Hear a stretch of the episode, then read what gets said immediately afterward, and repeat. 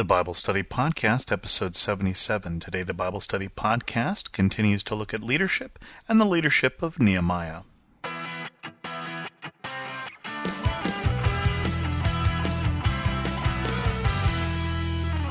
Welcome to the Bible Study Podcast. I'm your host, Chris Christensen.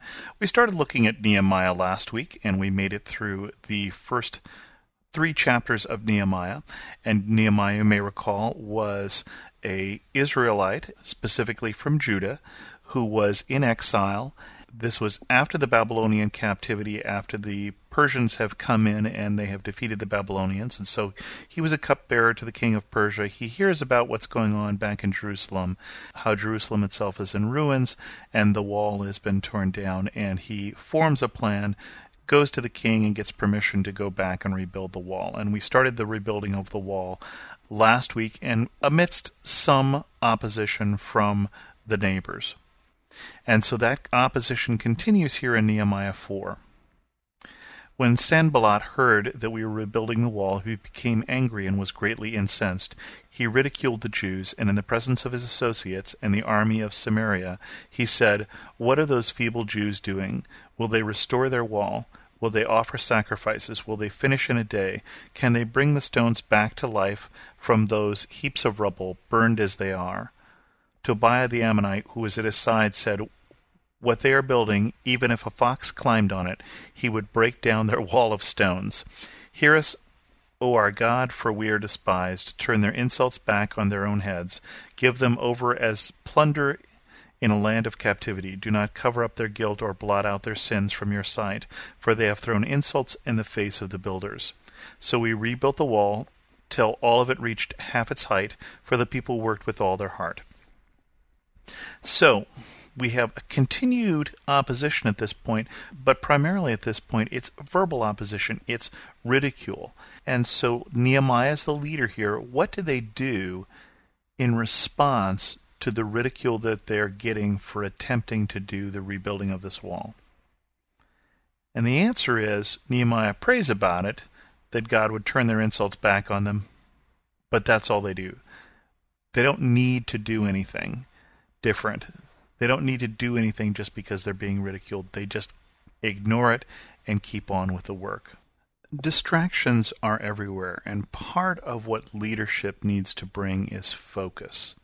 It needs to bring prioritization of what things need to be done and what things can just be ignored. And that's what Nehemiah is bringing in this particular situation the wisdom that this is something that can be ignored.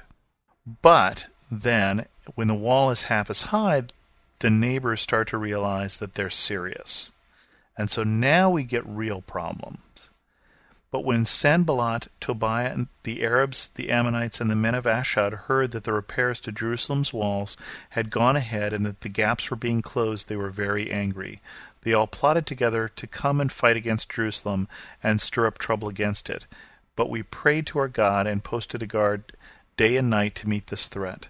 Meanwhile, the people in Judah said, The strength of the laborers is giving out, and there is so much rubble that we cannot build the wall.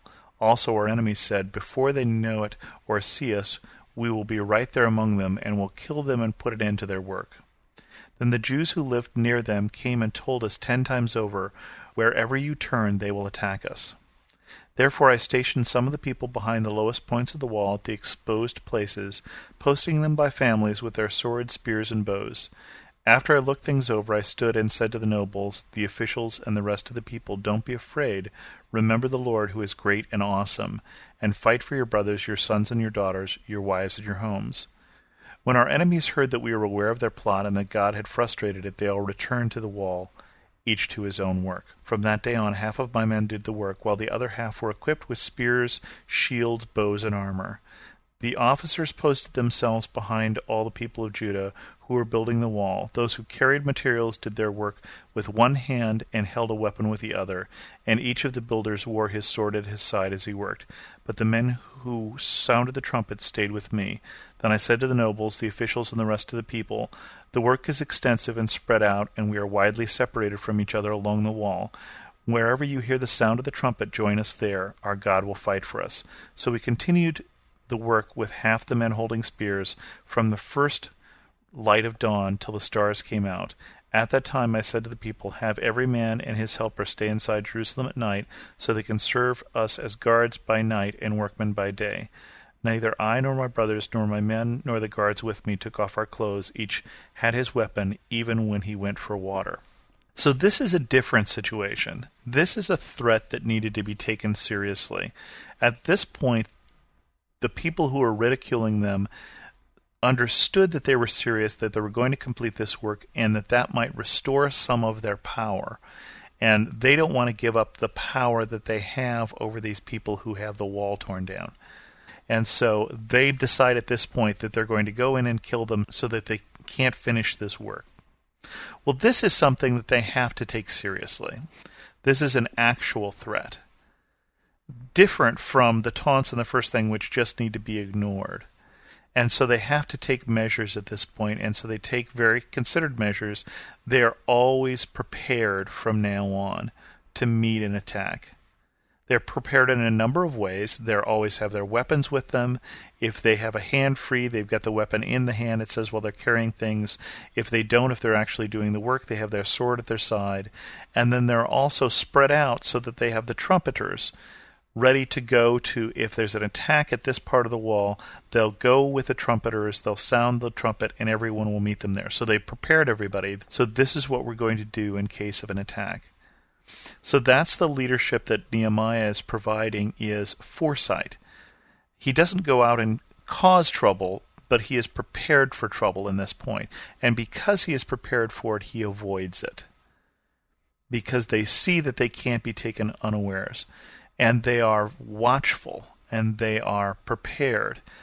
And there are examples in other places where that sort of preparation or foresight is needed. And it might be as simple as the leader in the home, the father or the parents in the home.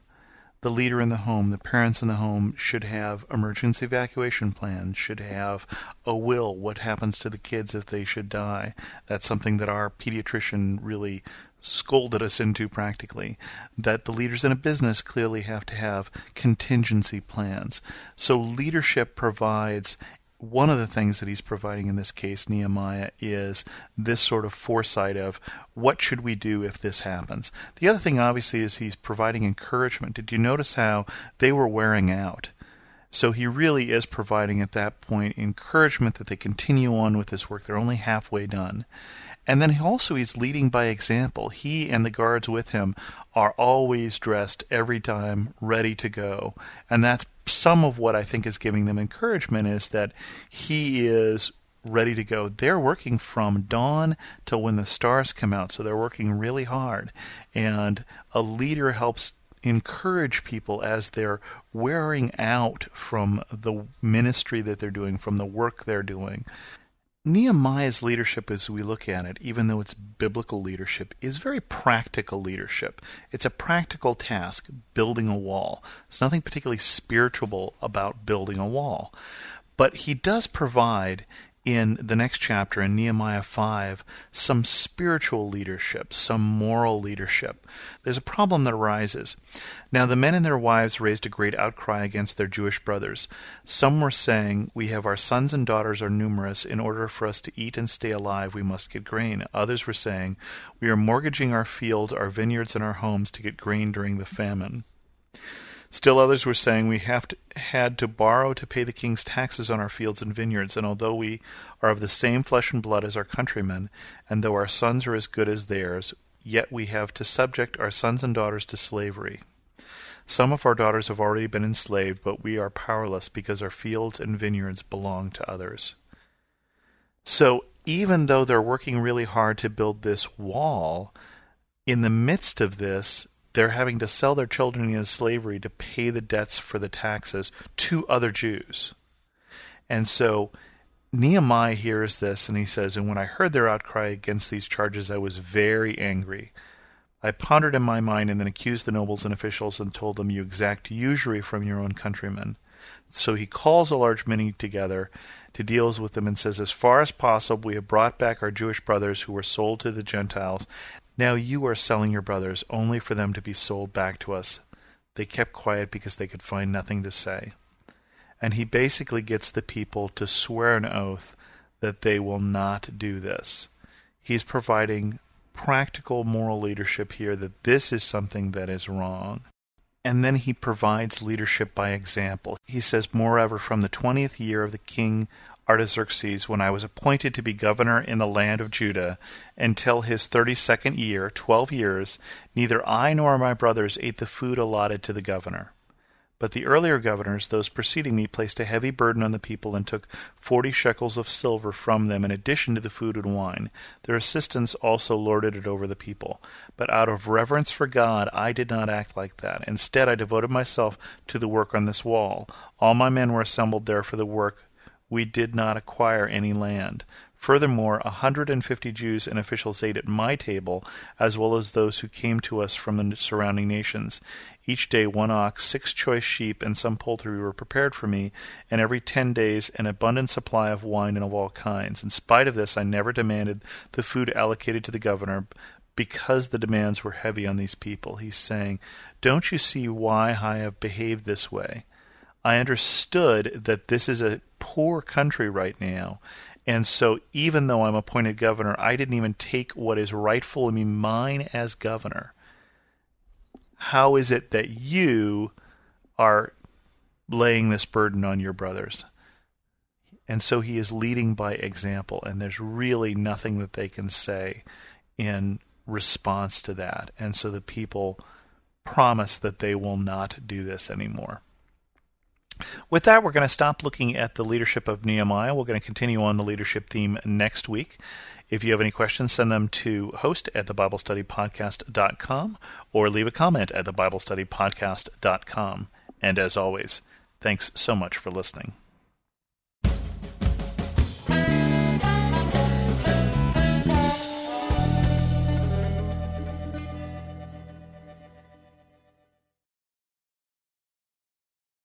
Considered yourself a messenger? Whether it's mics like this, bookshelves around the world, stages to take, or art to make, or perhaps businesses to build, it's time we start testifying truth unashamedly, creatively, and in love. My name is Tamara Andress, the host of the Messenger Movement podcast, which is designed to catalyze Christians to speak, write, build, and testify. If you're ready to turn your message into a movement and want to run with other messengers doing the thing at scale globally, Search and follow the Messenger Movement podcast on your favorite podcast platform today or lifeaudio.com.